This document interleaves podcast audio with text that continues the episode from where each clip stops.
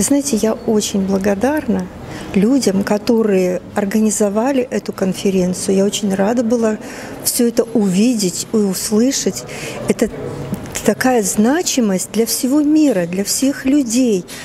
Это конференция, объединяющая всех людей, которые заботятся о о нашей цивилизации, о нашей планете, о будущем своих детей, внуках, своих родителей.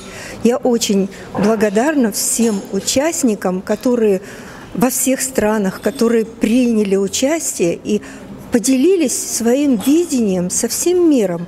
Я очень всем благодарна.